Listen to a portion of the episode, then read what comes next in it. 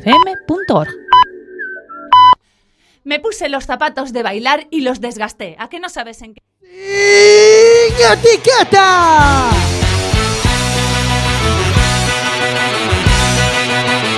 Quack FM, tu radio comunitaria.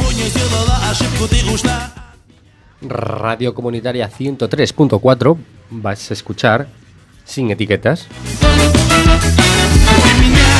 меня любила и любил тебя Все же дело, дорогая, все же дело, дорогая Для тебя я делал все, что ты хотела от меня Hoy en, Там любовь Uy. Vale. Hoy en Sin Etiquetas vamos a hablar de múltiples variedades, entre ellos eh, vamos a hablar con Mételle un gol ao cancro, entre otras cosas, y astronomía y muchas cosas más. Comenzamos en unos segundos. What's that acid thing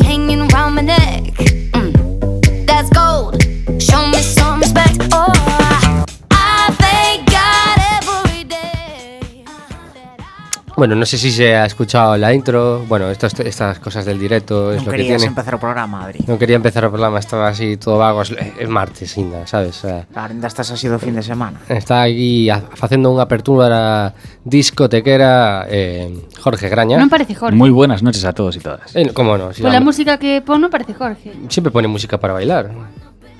No, súbele un poco. Two. I walk in like a Música para bailar, música Joder, justo de es bajarla y, se, Berska. y, y viene el bajón. sí. Música para bailar, ¿qué decías, eh, Paula? Música de Berska de Stradivarius. De Berska. Sí, es muy de este rollo. Bueno, no, a mí la, mezca- la música del, del Berska me, me aburre bastante, pero la de Jorge es muy divertida. Eh, Marina, Hola, buenas noches. Sí, esto nos lo hacen para que compremos rapidito, ¿no? claro. Bueno, Marina hoy vino con su gorro de, de Papá sí. Noel. Sí. Sí, sí, sí. Temos que facer un día un live aí, eh, un streaming. Desde dónde? En YouTube, desde de el... como se fai desde sin aquí? etiquetas. Ah, desde la Pone. Así, verían o gorro ah, de Marina. ¿Mm? Claro, claro. É guapos que estamos todos. Home. Como siempre. Claro. bueno, pues... Eh, Non me presentas? Ya te a, a mí tampouco me presentou. Eh? Bueno, ya hablé con vosotros. Eh, Hola, Paula, eh, ¿cómo estás hoxe? Ben, ben. Volvín mm, como filla pródiga se matarades un cordeiro. Gústame asado, non sei se hai. Ai, un cordeiro asado. No, non era nada cando volvía a casa. Eu penso que o, o cordeiro asado. No, o, o fillo pródigo. o cordeiro asado. No, o fillo pródigo si que era, volve al almendro, volve por Navidad. Sí, pois pues eso. E volvía todo contento, todo feliz. Bueno, no sé si visteis, eh, eh, o sea, supongo que os habéis enterado en los medios, Sí. que, un, que en La Ventana, ¿no? en el programa de La Ventana, en la cadena SER, Mm. eh, anunció en riguroso directo eh, un periodista deportivo muy conocido ¿no? en este país, ¿no? que es Michael Robinson. Michael Robinson. Michael Ay, sí. Robinson, Sí. que, que tiene cáncer, ¿no? que tiene un melanoma en la axila, metástasis. Mm. Y bueno, lo contaba con tanta naturalidad, ¿no? Y con tanta fuerza, ¿no? Que, que un poco como que puede hacer de ejemplo, ¿no? A la hora de, de normalizar este tipo de, de enfermedad, ¿no? Que, que Mm. parece que, que a veces cuando la sufrimos, ¿no? La le establecemos como un tabú, ¿no? Como, como algo que no se puede contar ni, ni, ni extrapolar en público, ¿no? Cuando Sí. en realidad es un proceso más en prácticamente en nuestras vidas, ¿no? Porque la estadística es brutal, ¿no? Sí, pero eu supoño Las- que porque a, a palabra asusta moitísimo. La palabra asusta, ¿no? Claro. Y bueno, hoy eh, vamos a hablar con los de Metal Gear Cancro. Con su flema británica habitual, eh, Michael Robinson le preguntaron por si tenía miedo por los efectos secundarios de la metástasis y dijo que, bueno, que probablemente uno de ellos sería que empezaría a pronunciar bien las R's. Carambas. Bueno, pues... Eh, que tenerlos. Pero perderían canto, ¿no? Porque yo creo que el encanto que tiene Michael Robinson es que... O encanto que, tiene... que, te, que leva aquí 30 anos e incapaz de pronunciar a, claro. a R. De feito, penso, penso que falla fai adrede. non, eu creo que non. É moi honesto. Sí. Eh, aparte de eso, aparte de falar agora ca, ca compañeira Vivi, ca que falaremos dentro dun anaco, eh, esta semana tamén vimos unha cousa moi curiosa, unha estadística que eu para non coñecía, Adri sí, que a min deixou así pensando e imos facer un pequeno experimento nas redes sociais. A ver se alguén nos sigue e eh, logramos comprobar este, esta estadística. O tuitero Loco Manson dinos que ¿conocéis la paradoja del cumpleaños? Dice que en un grupo de 23 personas hay un 50% de probabilidades de que dos compartan cumpleaños. Mm. E un grupo de mí. 23. Sí. Entón, imos a empezar no no sin etiquetas, no Facebook sin etiquetas, a poñer cada un a súa data de cumpleanos e temos que chegar eh, coincidir antes de chegar ao doble de, de 23. Antes de chegar a 46 ten que ser sí ou Pero sí. cal é a probabilidade de que nese grupo de 23 haxa dos... Un 50%. 50. E son 365 días, o sea... Claro, por eso. mm, A última vez que estuve nun grupo de 23 foi un grupo de batucada que Jorge conoce tamén. Éramos 23 e ninguén compartía cumple comigo, por exemplo. Había como o día despois, o día Claro, antes, pero, no, pero... había- Sí, no, pero pero- no contigo, pero eso es, es que eso es muy difícil. Entre ellos. Tienes Claro. que tres partidos de 365, Bueno, 22 é partidos de é 365. verdad. Sí, Claro. Pero entre dos cualquiera, dos Claro, cualquiera. dos cualquiera No, pero de temos ese- un grupo onde se felicita a xente tampouco vin que ninguén comparte. Comparten santos, pero non E vou, fa, cumpleaños. vou facer de estético, eu non o creo. Venga. Pero ¿cómo no te vas a Tú eres No do creo, 50, no tú eres do creo. 50 que non. Hace 100 años que, que, que se sabe esto. Dame igual, eu non o creo. A terra é plana. Porque soy informático y lo digo yo. A propósito de esto, este, porque, bueno, esto de, porque soy informático y lo digo yo, la Tierra es plana, porque soy informático y lo digo yo, esto es un, esto, bueno, es una noticia que no sé, Sí. no me acuerdo dónde, es- de qué diario salió. Non recordo Y, onde tampouco. Como siempre, todo es memeable, ¿no? Y, Home, eso é moi memeable. y una contestación que fue buenísima, en plan, eh, soy geólogo y yo siempre he creído, y así lo creo, que en, dentro de un ordenador hay Pequeños hombrecitos. Pequeños hombrecitos eh, procesando todo, ¿no? Sí que é verdad, sí que é verdad. Pero se como temos sección de astronomía, saberemos que a Terra non é plana. Eu tiña unha canción para Gelo para cando faga sección de astronomía, pero non lle recomendei a Jorge, entón non a puido poñer. O... Pero Poder... vou propoñer, se che gusta, pon a partir da hora, vale? vale? pero se non poderá cantar. É unha que se chama... Mm. Eh, bueno, teño dúas. Unha, mm. a seria, que se sí. chama Stars, de Roxette, que é un temazo. Ai, sí.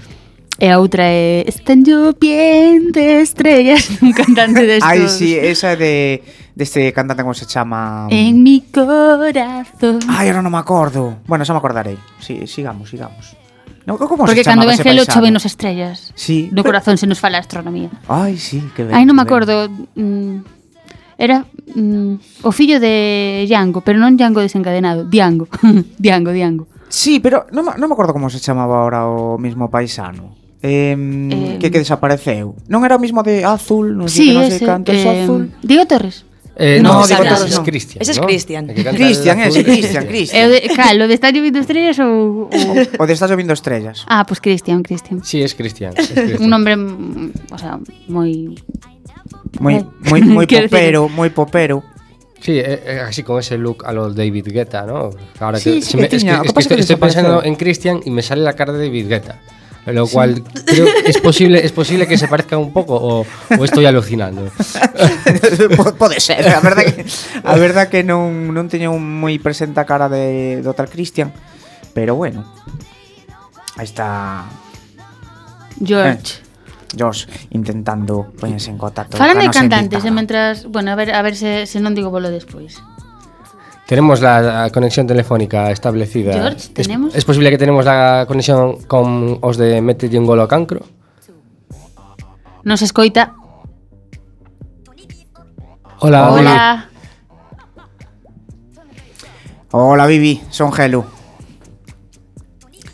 Hola, moitas gracias por participar con nos en, en Sin Etiquetas para, mm, bueno, para saber un poquinho máis sobre en que consiste este torneo de, de Metelle un golo cancro. Que, que nos podes dicir sobre, sobre este torneo? Cantos anos se leva xa, xa feito en, en Abegondo, creo que se fai, non?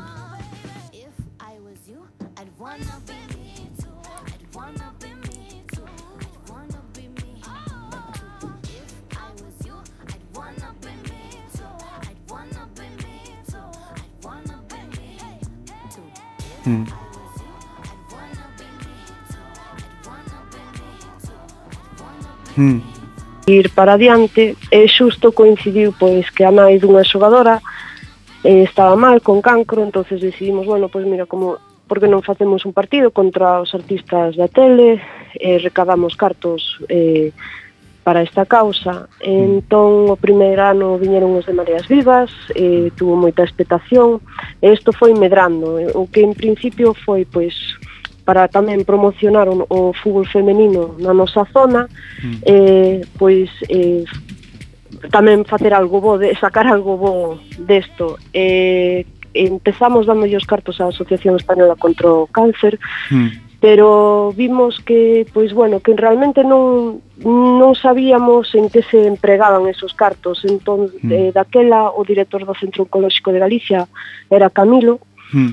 Eh, Camilo Beira, que ademais falleceu mm. de cancro, eh, falamos con el entón desde, desde a terceira edición os cartos recadados van eh, exclusivamente eso para o Centro Oncolóxico de Galicia. E sempre nos presentan facturas, sempre nos din onde invirten os cartos, entonces sabemos que, hmm. que estos cartos van para nós. pois moi ben. Eh, eh, claro, os cartos eh, como se recaudan a partir de dos equipos que participan e eh, tamén hai unha especie como de fila cero para o que queira ingresar para, para este motivo, inda que non participe no, no torneo? Sí, mira, seguimos co, co, co sistema da, bueno, de, o que se facía antiguamente nas comisións de festas, vamos polas empresas tanto de Abegondo, pois eh, cercanías, pois como poden ser Betanzos, Carral, incluso na Coruña, eh, pidíndolles, antiguamente era se querían poñer 30 euros por un anuncio nun cartel, ahora son eh, 30 euros pois mm. para anunciarse na, na, bueno, na nosa páxina web, nas redes sociais, e cando facemos un póster, pois aparecen no póster.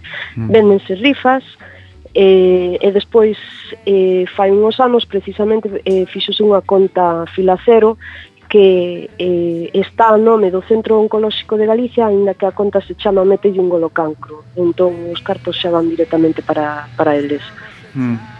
Mm, ben, eh, como, como vedes a, a resposta da, da sociedade? Inda este domingo tamén vimos que, que tamén se publicitaba no, no estado de Riazor eh, que hai bastante xente que, que, que está, bueno, que, que, que, lle, que lle interesa o tema, non?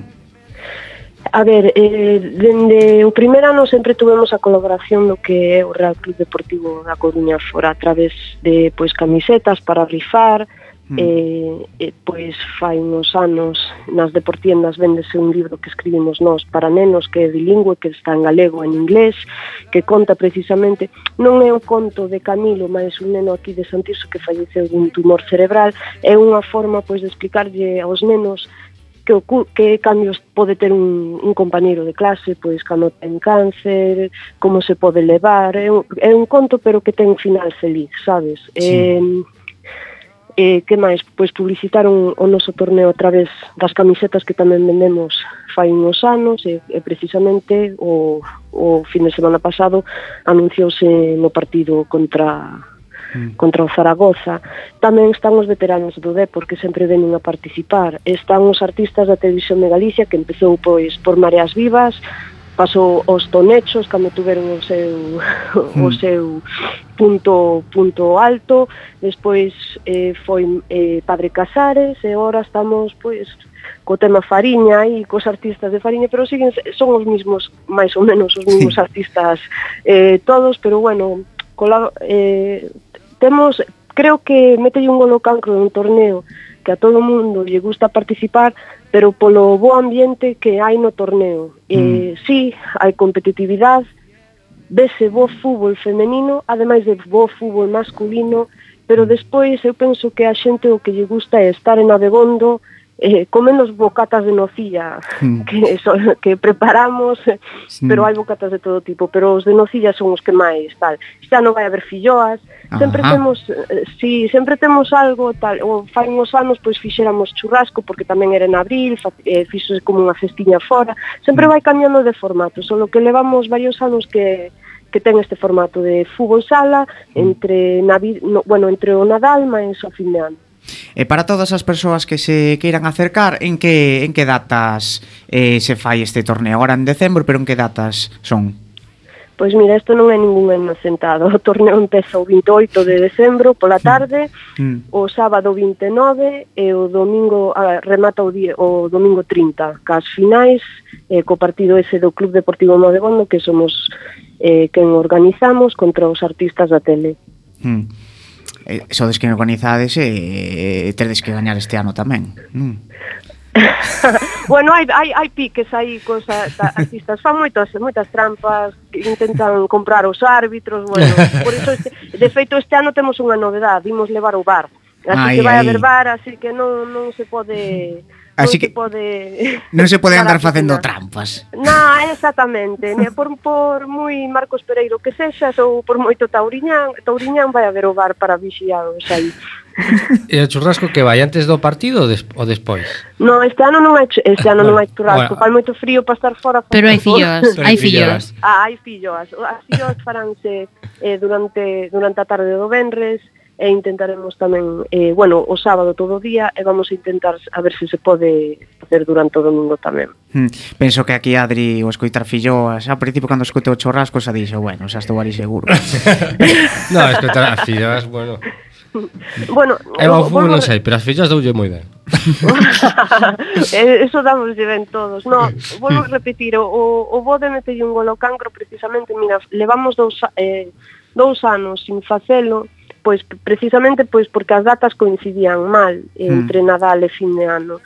Eh, todos os anos temos equipos que nos chaman, vádelo facer este ano, vádelo mm. facer este ano. Mira, este ano sí, este ano sí, o eh, e a resposta, bueno, pois eso é, é que estás facendo algo ben. E despois, claro. precisamente, creo que como é unha enfermidade que afecta a todo o mundo, e cando mm. digo que afecta a todo o mundo, creo que non hai ninguén que poida dicir, pois eu nunca, con, non sabes, gracias a Dios, nunca coñecín a ninguén que tuvese hmm. esa enfermedade. É imposible casi, sabes? Eh, sí. Afecta a todo o mundo, dá igual a idade, dá igual o, o ser muller ou home, é que, é que, Se xas rico eh, ou pobre, tamén.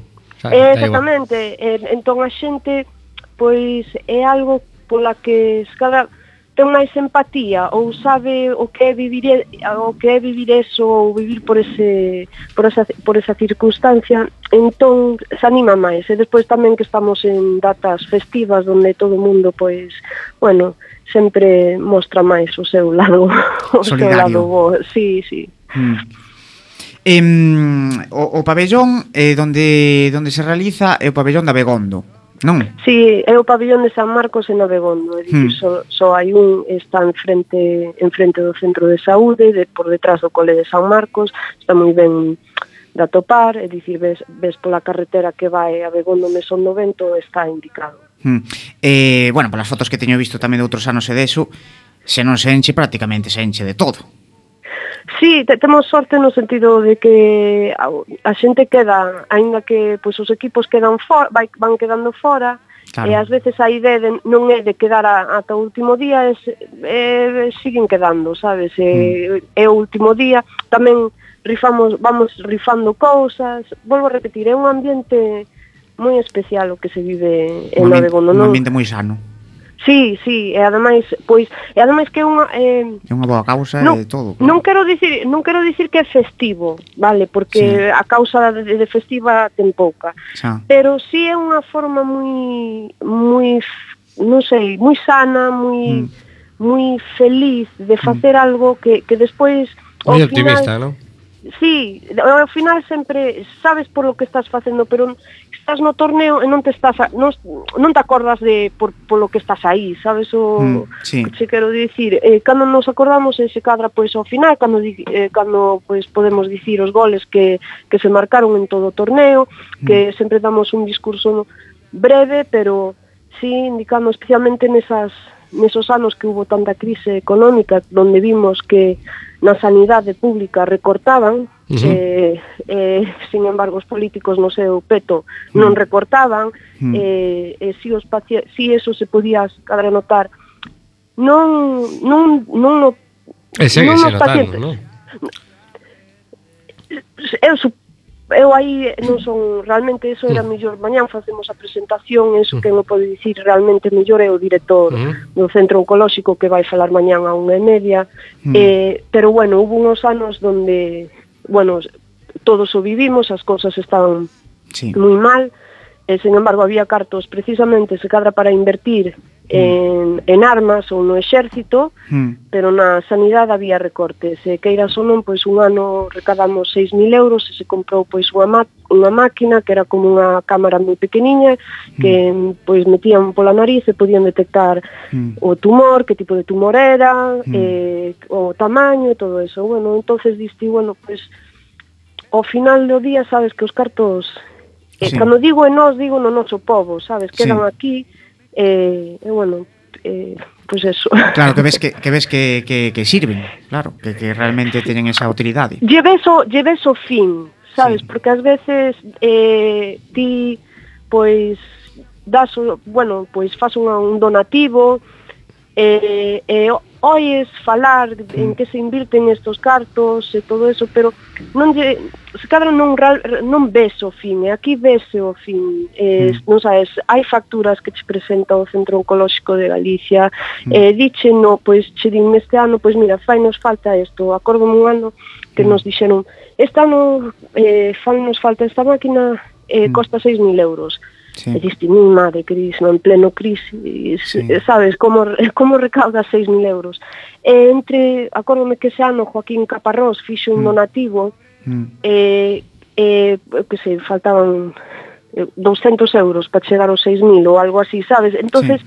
eh, vanse facendo este ano, non sei como, como vai ser, eu sempre digo, non, nos, non, sabes, non podemos mirar hacia atrás o que fixemos atrás, intentamos mellorar, sí. eso sí, pero non podemos aspirar a sempre facer moito, moito, moito, porque despois, por exemplo, este ano xa pola, pola lei de, de deporte, cosa que non tuvemos en anos anteriores, sí. eh, estamos obrigados, teñamos o seguro mm. de eh, bueno, pois daño a terceiros, que só cubría o pabellón, pero ora, pois pola lei de deporte, pola lei de deporte estás obrigado a contratar un seguro de asistencia médica. Sí. E que ira só non, pois eso, eh, eso se lle vai notar, se cadra o Home, claro, a suma. Claro, sí. xa, xa repercute, xa repercute outro sí, gasto sí. a, a maiores. Eh, exactamente.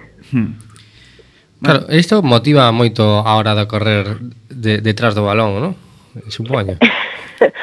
eh, bueno, de, volvo a repetir, de, cando mm. corremos detrás xa. do balón, creo que é máis ben corres detrás pois, sí, porque tes a contraria diante.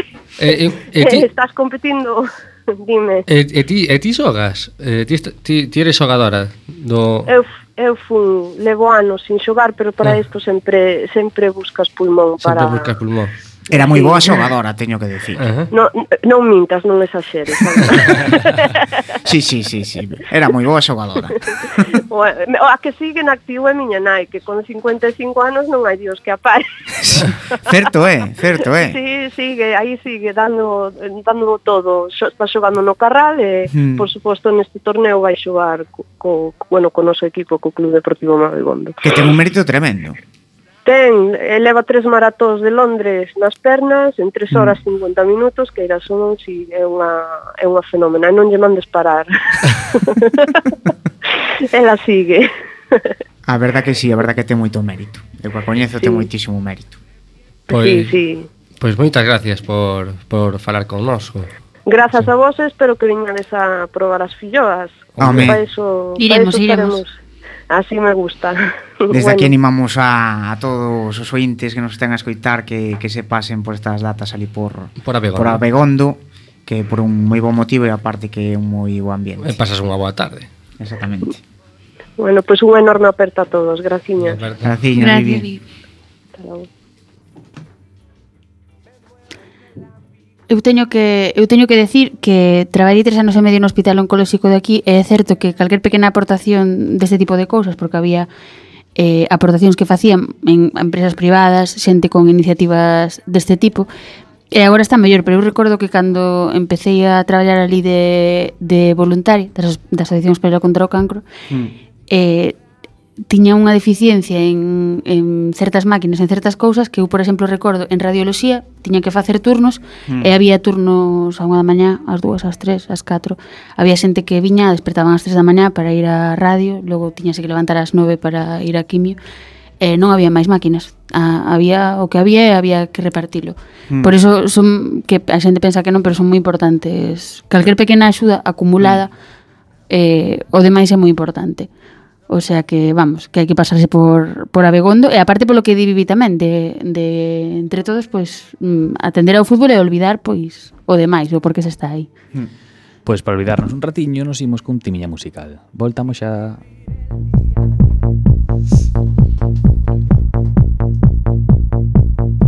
Hier soir c'était une fête, c'était tellement fantastique. Maintenant pour être honnête, c'est dur pour la physique. J'ai toujours le problème, je ne veux jamais arrêter. C'est magnifique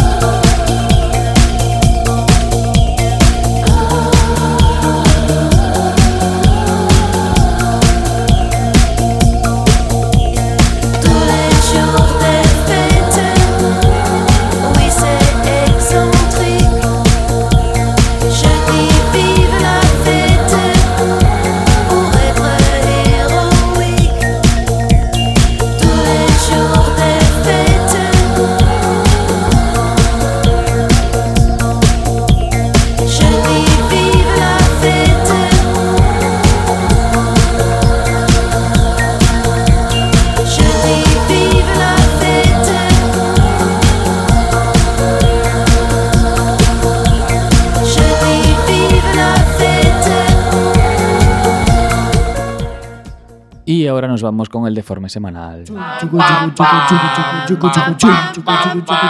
El deforme semanal.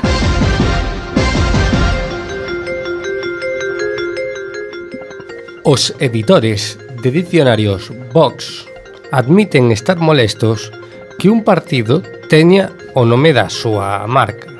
Home, é que os usábamos para non suspender lingua. Ahora vemos un e xa non sai automático. Viva España libre! Pim, pim. Un cazador furtivo no estado de Missouri. ¿Dónde, dónde, Adri? Missouri. Missouri, o, como se diga. Missouri, sí. Missouri. bueno, ademais de, de, de prisión, foi condenado a ver Bambi unha vez ao mes. Iso sí que é unha condena como Deus manda. Pedagogía no cárcere, carallo. Iso é condenada unha parella por chamar ao seu fillo Adolf Hitler. Home, vamos a ver, trolear así o teu fillo, eso é pasarse xa. Son neonazis. bueno, o chaval non ten culpa. Millor que te chamen Bambi. Alfonso, Alfonso Ribeiro demanda a Epic Games, que son os de Fornite, porque o videoxogo imita o seu baile. Bueno, bueno, igual aquí temos que facer unha explicación. Sí, porque a mellor pensan que Alfonso Ribeiro é un de cangas que de repente iso vou demandar aquí. eu, non, eu non sei nin que encara se Alfonso Ribeiro. nin que cara se eu... teño nin idea das dúas cousas. Alfonso Ribeiro é Carlton, Carlton Banks. Carlton Banks. Soas un pouco ahora? Sí, que ten, que ten efectivamente no, no, nome de paisano de... Ese baile que facía, sabes, sí. no Príncipe de Bel Air, sí. ¿no? Eh, eh, pois fai nunha personaxe do Fortnite, igual. Fortnite que é un, un videoxogo, un videoxogo. que bailan. Claro. No, é un videoxogo onde a peña onde hai muñecos que se matan, me parece que algo así. Ah. Pero eh, unha personaxe que cando seleccionas está bailando así tal cual el, entonces el di demandou sí. en serio, demandou esa empresa porque di que que é propiedade intelectual súa ese baile Jesús. e que lle roubaron, que incluso non estaba pensado para a serie, que foi a aportación que el fixo ao príncipe eh. de de Beler e que o baile é seu, é solo seu e que lle paguen por usalo. Joder. Hello, hello, hai que chegar á redacción antes cando cando estamos aquí informándonos todos. bueno, a mí gusta me informarme agora. Zas, un cuchillo por aquí. Respecto ás declaracións de, de Cerezo, esas, esas, eso que había dito que que el non falaba de diñeiro, mm. e menos cunha muller. Sí, moi apropiado, sí. Rectificou outro día. Ah, bueno. Cando, cando a, o arrollaron aí na calle, aí pocos micros, non? Sí. Eh, en, vou a, a citar entre comillas o que, o que dixo, non? Sí. Yo creo que a ninguna mujer con dos dedos de frente le puede parecer que lo que yo he dicho ha sido machista. Al contrario, puede ser simpático, alegre y sobre todo por el bien de ellas. Vox. po- porque de dinero hay que hablarlo con quien hay, hay que hablarlo. Sí, señor, que rectificador nato. Sí, señor. rectificador nato. Es Re- rectificar es de sabios. Esto, esto no sé lo que es. de, de, de sabios non, vamos. Ah, eu teño última noticia que non está aí no guión, que lo ah. está buscando, pero non. É que me enterei, hoxe, sí. quero que me digades que preferides vos. Entereime de... Vox, que preferides no. Vox. eh, Keith Richards, sí. eh, dos Rolling, dixo que deixaba, aos seus 74 anos, que deixaba o alcohol e as drogas. Bueno. Tamén dixo que ao mellor unha cerveza ou un viño tomaba de vez en cando, pero que iba a ah. deixar o alcohol, as drogas, as cenizas de seu pai que deixate subirse a cocoteros, cocoteros porque xa viviu un moitísimo e agora querese cuidar para o que queda. E acordeime uh -huh. de que Leonard Cohen mm. fai uns anos antes de morrer, claro.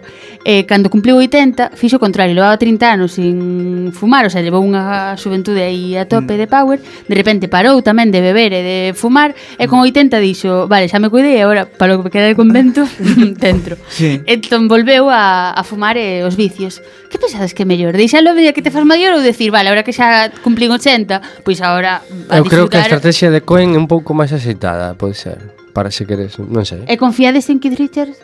En que poderá eu estar... No. Eu non. E que recordemos que eso, que esnifou as cenizas de seu pai porque se lles acabara sí. a cocaína. Sí, eu, eu non o creo, como vou creer, é imposible. Yo es que no me creo ni de las cenizas, ni del cocotero, ni leches. Creo que es, creo que es marketing. este tío lleva cuidándose desde 1967. Eso pode ser, pode ser que sexa esa todo marketing sí, e que, Pode ser. que non, non, non lle deu unha calada a ningún Ou pode cigarro. facer un Leonardo Cohen ao final e decir, mentimos a todos, son super sano, pero ahora que cumplo 80, Sí. vou esnifar as cinzas de meu pai. Ahora digo que lo voy a dejar todo y ahora es cuando sí. Pois pues nada, era só a miña noticia que me fixo gracia. El narco es una nación podrida con la población herida. México, México.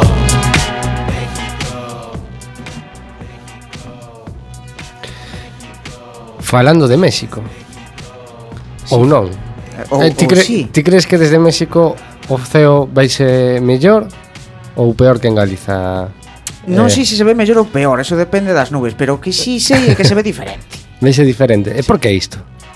Bueno, porque por... porque a Terra é plana, eu non entendo. Sí, claro, a, a terra plana, por eso Excepto seres informático. como como a terra plana, pois claro, o ceo é diferente en México que en que en, que en, que na Coruña, por exemplo. Eh, porque hai un hai un personaje que anda cambiando as estrelas de sitio según te sitúes. Mm, claro, eso... Eso, parece plausible Eh, esto? eh, hombre, confirmaría a, a, a hipótese dos terraplanistas. Entón, Bueno, pues acabo de inventarlo. que, que rápido que confirmamos hipótesis aquí, eh? Pero mm, o que sí que traio dentro do mundo astronomía, que me encanta, é un pequeno cuestionario para é, é bastante sinxelo para ver o que sabedes de astronomía, non? A ver, é, é moi sinxelo. Aparte podo, digo digo tamén as respostas, as tres posibles respostas. Solo unha delas é verdadeira. Vamos coa primeira. Está ben, eh? non é resposta múltiple porque esas foden un mollo, un mogollón. Sí, claro, claro. Vale. Eu, vou... eu teño que decir que non o podo evitar, son española de pura cepa e levo un cacho mirando as follas a que lo ver se me xo resposta. Ai, pero que está pero moi no... escondida, está moi escondida, eu sena de memoria. Que día pisou Porque Astro? os españois de pura cepa copian E copiamos, e todos copiamos Pois pues teño que decir que, que, que viaxei a Italia fai 15 días e por primeira vez na miña vida Colei no metro Oh. Sí, porque a ah. máquina, o sea, paguei o billete, pero a máquina non o deu. Entonces dixen, o billete está pagado. Que está todo pagado. Que sepades italianos, Paula Colousa. Sí. Vou facer grito de señora de máis 50 años. bueno, prosigamos. Prosigamos. Uy, que machista. sí, de, de muller, dixo. No, é así o grito, non? Sí. O, me, o, de, o, o pena piscina. Ai, que frío. O de home como sería? non sería máis... Venga, venga, venga, venga, venga. A ver, que día pisou Astron a Lúa? Pode ser o 16 de xullo de 1969, o 21 de xullo de 1969. Paula non vale mirar o... Non, non estou mirando. Ah, bueno, vale. Pero cal era a sei. pregunta? Perdón, que me perdí. Que día pisou Armstrong a Lúa? Ah, vale. O 16 de xullo de 1969, o 21 de xullo de 1969 ou o 4 de xullo de 1969. Vai a pillar aquí. Yo digo la del 21. Ajá. Eu digo que era martes. O 4. Eh, mm, o 16 de algo. De... Non, acertou Marina. O Toma. 21 de xullo de 1969. Y casualmente estoy apuntando aquí cuántas respuestas llevamos cada uno. Teño que decir que temos un ointe que me está escribindo. 21 de xullo. Pois sí. Deja el móvil, Paula. Cal é a estrela máis cercana ao sistema solar? A estrela polar, Próxima Centauri ou Pollux? Próxima. Próxima Centauri, ¿no? Sí, Próxima Centauri. A estrela polar eh, é unha estrela, bueno, que, que, que indica o Polo Norte. En que siglo se inventou eh, o primeiro telescopio? No, sig no siglo IX? No siglo XII? Ou no siglo XVII? 17. 12. 9. No, 17. Jolín. Resposta parada. É certo que se pode ver a Estación Espacial Internacional dende a Terra sen necesidade de telescopios? Sí. A ver, Eh, ¿cuáles son las opciones? Opcións é si, non? Sí, Imposible. no y... Tal vez. Imposible. Sempre se necesita un telescopio, inda que sexa pequeno. Non se pode ver nin sequera co mellor dos telescopios de aficionados. Sí, podese ver a certas horas, pero debes coñecer a, tras, a trayectoria e a hora exactas. Eu Sí. digo esta última. Sí, pode Sí, sí, ver claro a que se certas pode. horas e tal. Ok, Pode pois ser. sí que se pode. É máis, sí. eu saí con gelo fai un mes a vela, estábamos Sí, aquí na es que, redacción e é dixo que verdad. lo vai pasar agora e saímos a vela. Nos, ¿Y nos ha desde qué querido siglo se puede rodar. ver? ¿Eh? ¿Desde qué siglo se puede ver? Desde o 17. Dende- Ah, no, no, o 17 Desde, era- desde, desde sempre que non fai falla telescopio. Eso, Eh, Jorge, hai que estar atento. Dende a Terra é plana. ¿Pero desde el 20 o desde el 21? De que, desde que desde que está a, a, estaci- a Estación Espacial Internacional. ¿Desde el 20 o desde el 21? Desde o 21. 21. Valerón. Bueno, non teña nin puta idea. Cal destes corpos celestes non é unha lúa do planeta Júpiter? Io, Europa, Ganímedes, Calisto ou Deimos? A ver, a ver, a ver, tes Deimos. Europa. Yo digo Deimos. Europa. Non é. Non é. Europa. Europa? Marina, di Deimos. Deimos. E Adri? Deimos tamén. Non e deimos, deimos. vale, é de mixurita. A resposta, a resposta correcta é deimos. Que... Jolín. Visteis como se subido el carro aquí? Yo aquí, sí, sí. y Adrián está aquí. Toma, toma, y no sabía ni decir. Marina non me pon palitos a mí. Posto que é un satélite de Marte, deimos. Que aquí pon, non é unha lúa, isto está mal posto, pero bueno. Como se chama o proxecto destinado á búsqueda da vida inteligente máis alá da Terra? Proxecto Área 51? Proxecto SETI? Proxecto Isaac Asimov. SETI. Eh, proxecto Box. No, eh, no, Área 51 es, es outra cosa. Eh, eh, Isaac Asimov, ben. Eu tamén. Pois é o proxecto SETI. Ai. Unha vez que me subo o carro de alguén. Eh, eh. A que Pero ao carro equivocado. a que fenómeno alude o término nova? Eu sei no. A morte dunha estrela, o nacemento dunha estrela, a formación de novas galaxias. Nacemento dunha estrela. La, primeira. Ah, Supernova. Nacemento dunha estrela, di eh, Paula. Venga. como, no, como di? Como, como era a primeira? Eh, a morte dunha estrela. Morte, morte, morte. morte, morte. Nacemento. Supernova, non? Supernova. A morte. Cando morres unha estrela. A supernova. Pero unha nova, o sea, unha supernova é un nacemento máis grande, pero é un nacemento. Pois non. a ver, outra. Como se chama e onde se atopa a montaña máis alta do sistema solar? Eh, Pode ser o altar de Zeus en Júpiter? Pode ser a morada dos titanes en Júpiter? O Monte Olimpo en Marte? La última, Marte. Eu subo mo carro de Marte, ten que, ten que ser en Marte, porque Júpiter Pois sí. é... é- Ahora, ahora estás jodidos porque yo voy ganando. Si os subís siempre a mi carro, gano yo fijo. Monte Olimpo en Marte. Pero Júpiter é un planeta ga- gaseoso, como vai ter montañas? Ah, por eso, non era correcto eso. Claro, va, vale. Quen foi a primeira muller no espacio? E atención que vou a pronunciar. Svetlana Zabizcaya? No. Ou Valentina? Valentina Terescova. Terescova. Moi ben, Marina. Tamén, Valentina Terescova, sí. Pois pues sí, Valentina Terescova. Eu vou decir laica. vale. Era, na, na, era unha canción de Mecano. Sí, certo. Cal é o satélite máis grande do sistema solar? Pode ser Ganímedes, satélite de Júpiter, ou Cordelia, satélite de Urano. Satélite Sabarín. Pois pues eu digo el de Júpiter, pero... Eu de Urano, veñe. E ti xa te Xabarín, que nin xa te está na Pois é Ganímedes, o satélite de Xúpiter. E ahora para finalizar... Estou facendo un pleno de ceros, excepto no carro que me subín antes. para finalizar, eh, sabedes cal é a estrela máis brillante que se pode ver no ceo tanto na parte hemisferio norte celeste como no hemisferio sur celeste? Bertín Osborne en concerto. Ay, podería ser, pero non. ¿Y hay que decir las opciones? Hai que dicilo sin ocios. Tras. Eh, Te non las que decir, pero tenas aí, eh, que as estou vendo. a osa, a osa maior, non? Malicia. ¿Cómo era la pregunta? No, Perdón. a oso Yo digo- unha Pregunta a constelación. Jorge aí Ai, como era. vale. Yo digo Vega. ¿Calea? Ah, sí. Sirio, repite, Sirio, repite, Sirio. Digo repite, Sirio. repite, Digo repite. Sirio. Toma. Eh, Pero ti es cal é a más estrela máis brillante? Vou vos dicir as 10 estrelas máis brillantes, pero a máis brillante de todas, cal é? A dez, Sirio. nos vas decir? Sí. Dez. Vale, veña, dez. Non é o sol. O sol, claro que é a estrela máis brillante. Eh, moi buena, Jorge, te apunto aquí unha, eh. no, no, no, no, no, no podo pero, con pero ella nosa, no pero ella nosa estrela. Entonces, fora da nosa estrela, a nosa estrela, a estrela máis brillante é Sirio. Uh -huh. Que, bueno, todo isto mídese cunha, cunha, cunha escala que, que logarítmica. Entonces, eh, o sol, nesa escala, de, de, de, de bueno, eh, brillante que é, é menos 26 12,73, a lúa chea menos 12,6. E os planetas que tamén se poden ver, que o máis brillante na, no seu máximo de, de brillante que eh, Venus, que ten un menos 4,4, e pois Júpiter e Marte. Bueno, pois a estrela máis brillante que podemos ver eh, de todos os hemisferios dentro da Terra é Sirio, do, da, da constelación do, do Can Menor, que ten menos 1,5. Pero como se chama? Sirio.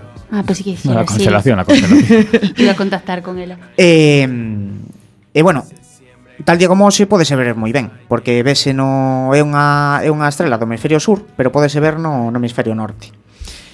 Con isto digo, de hemisferio norte, hemisferio sur, que non todas as estrelas as podemos ver aquí. Como non todas as estrelas as poden ver no hemisferio sur. De feito, hai moitas estrelas que dende dende a nosa posición son estrelas que, que son moi do hemisferio sur, que só eh, na Antártida por ali. Entonces, aquí non as podemos ver. Pero ahora vou a decir as 10 máis brillantes. Eh, e pois digo as que son daqui e as que non. Sirio, Canopus, Alfa Centauri, Arturo, Vega, Capela, Rigel, Procyon, Aquelnar e Betelgeuse sete En medio de esas hay una que se chama Arturo. Sí, vou dicilo eu. Hai unha que se chama sea, Arturo. Non hai ninguén que se chama Alfonso Ribeiro, non é ninguén. pois non. É que foran as dúas cousas que me sorprenderon. Estrela, bueno, pois as que podemos ver aquí son Siria, o Sirio, Arturo, Vega, Capela, Rigel, Alfa Centauri. Arturo estaba visto. Alfa Centauri non o podemos ver aquí. Non. Non. Alfa Centauri é un sistema de varias estrelas, entre elas Próxima Centauri, que é a estrela máis cerca que do que ah, bueno, máis cerca da Terra, e máis cerca do, do sistema solar. Porque nós, todas as estrelas que vemos a simple vista, son todas estrelas da nosa galaxia, da nosa proximidade da galaxia, da Vía Láctea. É dicir, o xeto que podemos ver a simple vista en ceos moi moi moi oscuros, non na cidade, porque por desgracia non se pode ver unha mierda pola contaminación lumínica, eh, a galaxia de Andrómeda, que é a galaxia que está máis cerca que terminará colisionando con nós, non sei, non vamos a ver. Pero é a que a que a que está máis cerca. Pero despois todo o resto das galaxias son pois da, da que están aquí nos brazos da, da Vía Láctea. Eso, e outra outra curiosidade que teño que a de é dicir que Sirio é a, que sexa máis brillante non significa que sexa máis grande senón que, bueno, pois é moi brillante obviamente, pero tamén está máis cerca que outras. Como por exemplo, eh, Betelgeuse. Por a mí me encanta. Así. Yo, yo si tuviese una hija le llamaría así. Betelgeuse. Lo, lo tengo clarísimo. Que esta, Betelgeuse, Betelgeuse, Betelgeuse, tres veces. Esta estrela... Eh, Cuidado que eh, te aparece una estrella aquí y, a ver... É moito máis grande que o noso Sol. É dicir, o noso Sol tampouco é unha estrela moi grande. Pero esta é moi grande. De feito, eh, se, se tiremos no, no noso... Se fora a nosa estrela, eh, ocuparía máis ala de Marte. É dicir, a Terra xa non estaría. Sí, sí, sí, sí. e Marte tampouco, é dicir, ocuparía moito máis para aí. E con isto remato a historia astronómica por hoxe. Un pois- aplauso pues... de estrelas para... pois imos co outro temiña musical antes de ir co último bloque do programa. Música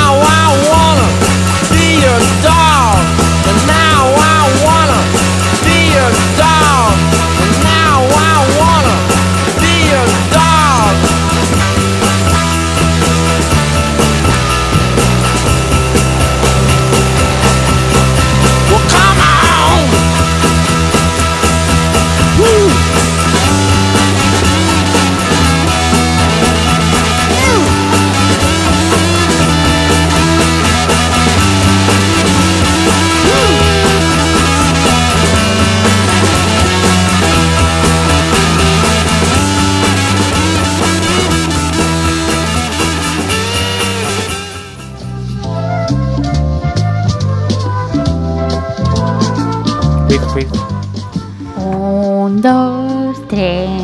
quiz, quiz. Bueno, pues hoy. ¿Qué día es hoy?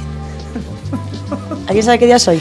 Oxe... Pues no lo sé. ¿De, de número o de 18. día? ¿Qué número? Dieci- 18 puede ser. o 18, 18 de diciembre. Y Vamos a repasar un- algunos 18 de diciembre de la historia, ¿vale? Con algunas preguntas. Vale. Les voy a, bueno, pues a dar un dato, alguna- algo que se conmemora hoy, alguna fecha, y les voy a hacer alguna pregunta. Tipo precio justo, ¿vale? El que más se acerque, es, mirad, el que más se acerque a, a la respuesta, Pues le pongo un puntito, ¿vale? Os voy a apuntar. ¿Es, Bueno. acu- es acumulable con el concurso No, no, anterior? no, non é acumulable, vale? Outra era No, porque astronomía. Paula no ten, o sea, bueno, no, no tenía no tuvo opción, yo no tengo opción. Claro. Ah, verdad, claro. No, no, estoy independiente, porque non domino aquí os astros, pero domino perfectamente eh, o- os As 18 cifras. de decembro. Caramba. A ver, a ver. No, no voy a hacerlo todos los días, ¿eh? porque si no ya os veo yendo a la Wikipedia a mirar el día que sea, y no. A ver. Bueno, pues vamos a empezar con una de deportes. Venga. En 1941, el que más aproxime sin pasarse, ¿eh? Sí. En 1931 nace el HST Vica- Vicario. Pregunto cuántos Grand Slam individuales tiene. Eh, siete. Seis. Eh, Ah, Jorge tamén. Oito. Non vale, aquí non vale o de Adri, que dixo 7 e logo 6. 7 ou 6? No, no, es Seis seis fue dijo- Jorge. fue Jorge. Ah, Dios, esto... Oito. 5. Y cuatro. Carolo para todos.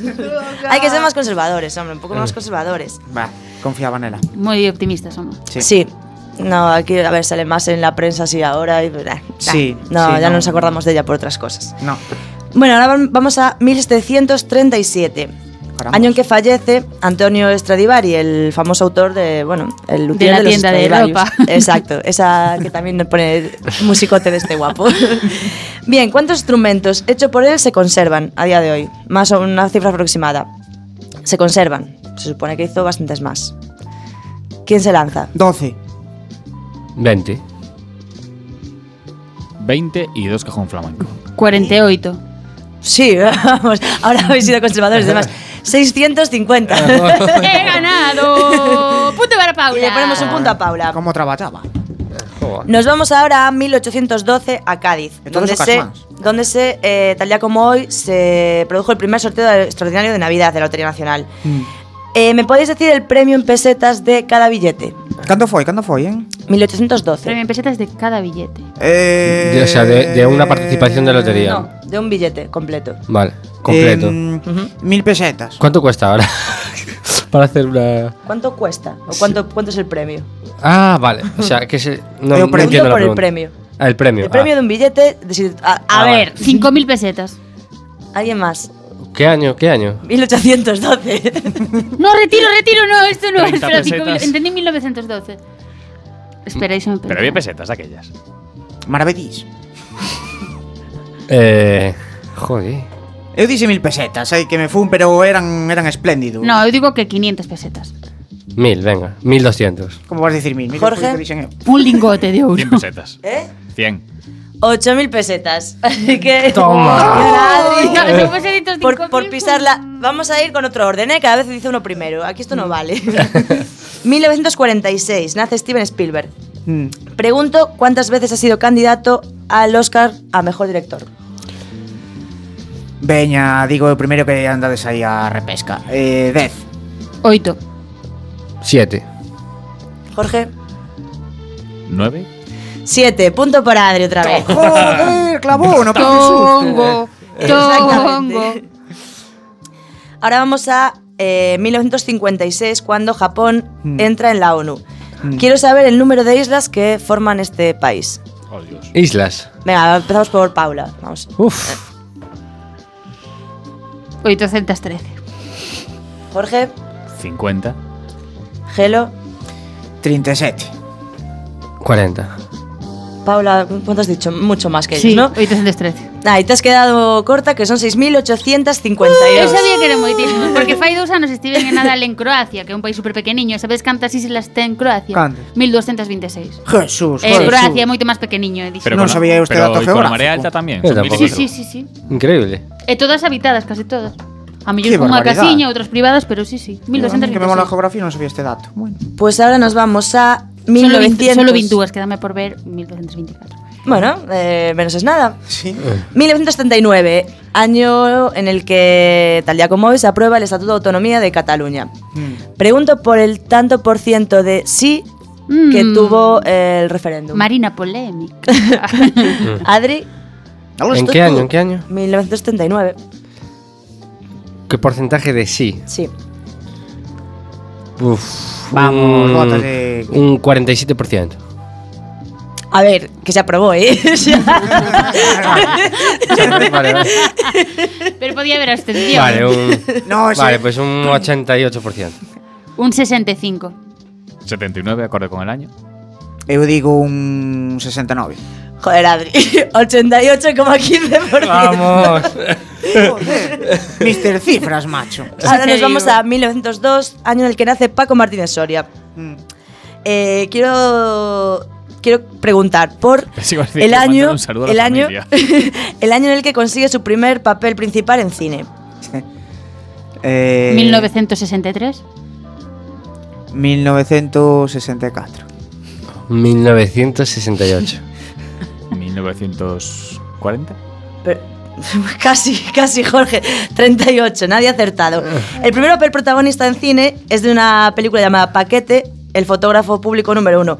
Un mediometraje de la CNT. Ahí lo dejo. Un peliculón. Vamos a 1535, cuando Barbarroja saquea Mahón. Población de Mahón, Menorca. Sí. Cando... An- antes del saqueo No, o después del ahora, saqueo. ahora. Pero Mahón cidade ou Mahón cidade alrededor concello. Pero cando foi? Concello. Cando que? Cando... Maonesa. 1535. Pero a población de Mahón daquellas ou de ahora? De ahora. Eh, De ahora. eh, Población. sí. A población. Eh, uf. Contando guiris, no contando guiris. 105.000. 15.703. Eh, 30.000 habitantes. 20.000. 28.161. Oye, fume, pero muy de por arriba. eh. Toma. Y vámonos a 1940, cuando Eh, Hitler, apúntame el punto. ¿Qué más da? Se vas a ganar igual ahí. cuando eh, Hitler ordena la invasión de Rusia en la Operación Barbarroja. Sí. Duración en días de esta Invasión. intento de invasión. No salió muy bien. 30, 60... Eh, 110. 19 días. Nove meses, que é o tempo que dura un embarazo para poñerlle o neno ese nombre como homenaxe. 7 por 3, 200. Se la voy a dar a, a Helo 163 días. Más o menos. Más o menos estaba. Y como mucho, o sea, como, como por último voy a decir que hoy es San Malaquías y quiero saber qué posición en el Antiguo Testamento ocupa el libro Malaquías. ¿Qué número está? ¿Qué... Eh, O... Génesis, Levítico, Deuteronomio. eh, Octavo. el, el, el, 69. el 21. La introducción. Es el 46, es el último libro de, O sea, punto para mí. del Antiguo Testamento, exacto. Sí. Y con esto acabamos ya, último libro. U- Último, Última pregunta. última pregunta. eh, ¿Habrá sin etiquetas el, el, el martes que viene? Pues Pu- os lo pues diremos en redes sociales. Nos vemos.